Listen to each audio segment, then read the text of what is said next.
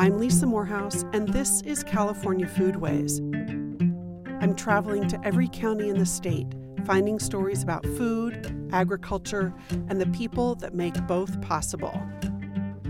For this episode, we're going to rural Northern California to Tehama County to meet some winemaking monks. Now, the soil here is unfit for growing grapes, the temperature is all wrong, but the Brothers of the Abbey of New Clairvaux have faith and 900 years of tradition on their side. Okay, that's it. Perfect. The two people working at this winery in the tiny town of Vina, California, seem like an odd pair. So, this is a game plan, Christopher. I'm going to turn this on and the pump. One is winemaker Amy Sunseri. We're basically filtering this wine and getting it ready for bottling. The other is Brother Christopher, a monk. He grew up in Sonoma County's wine country, but never thought he'd make the stuff. Then a religious conversion led him here to the Abbey of New Clairvaux in 2004, just a few years after the monks first planted grapes. Actually, the uh, the winery and my vocation have grown up together. The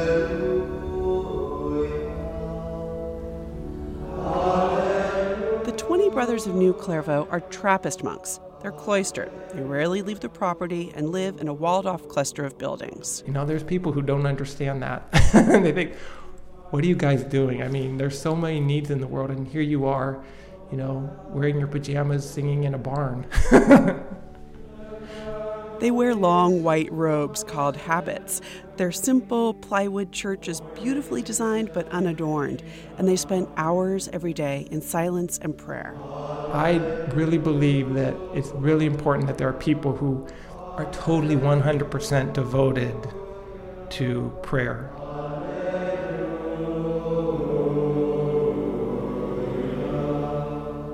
But the monks need to work to survive. They're self sufficient and don't take donations. And these brothers say physical work and spiritual growth go hand in hand. You're tired and you know you're working with your brothers and there's always somebody's got one way they want to do things and their tensions can grow up. So, you know, you can almost measure your progress by how you react or how poorly you react. It's a, it's a real barometer. Winemaking is part of their religious heritage. Trappists are a type of Cistercian monk, and going back a thousand years, they planted grapes all over Europe. Dressed in the work uniform of jeans and a navy sweatshirt, Brother Raphael prunes Albarino and Tempranillo vines in the Abbey's St. James vineyard. What you wanted is only two clusters. He grew up in Ecuador and looked for the right religious order all of his adult life. He came to New Clairvaux 18 years ago, but Brother Raphael had never grown grapes before. Now he manages this vineyard. One thing that has been extremely helpful for me is to know myself by pruning. By pruning, no? removing away what is not good. You remove the extra clusters. You remove the extra leaves and the canopy. For what? For the remaining grapes to have space to develop beautifully. And it's the same with me, you know, in my interior life. So I need to remove what is superfluous. He has a lot to contend with on the vineyard.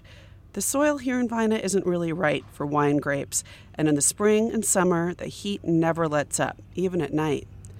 Given these conditions, why would a winemaker want to get into business with the monks of New Clairvaux?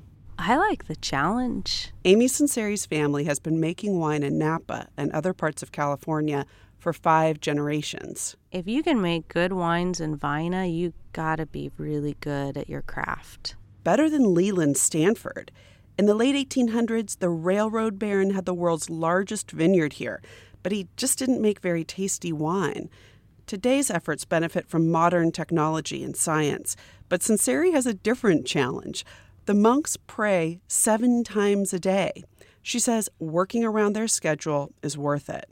I really love working with the brothers. They fulfill something in my life. You know, they've got some core values that I hope rub off on me. You won't find New Clairvaux wine at your grocery store. It sells out online and in the tasting room. Well, now you get a sneak peek of the 13. Absolutely. Tonight, 250 people drive out for a tasting party in the old brick wine cellar Stanford built. How are you this evening? A few monks pour wine for guests like Roland Resendez. He's a member of their wine club. Just the idea of the abbey and the association with the Sunseri family just makes it a great experience. But he isn't just here for the setting or the novelty of being served wine by monks. I have to tell you, it's outstanding. The star of the party is a sweet dessert wine called Angelica. It's also what the brothers and the public drink at Mass here.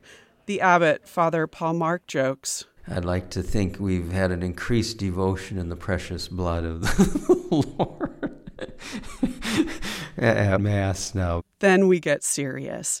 I ask, isn't there something almost paradoxical about creating a separate sacred space and then inviting people in? There is a tension there, but if we see it in the context of, of our mission as Cistercian monks, well, it, it's witnessing who we are and what our life is about.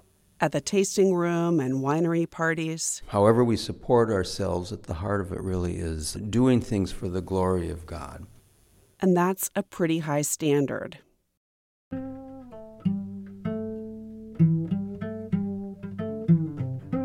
That's it for this episode of California Foodways. The story was reported and produced by me, Lisa Morehouse. It originally aired on KQED's California Report magazine and NPR's Morning Edition. Our theme music is by Takanobu. We're funded in part by California Humanities, a nonprofit partner of the National Endowment for the Humanities. Follow CA Foodways on social media and visit our website, californiafoodways.com.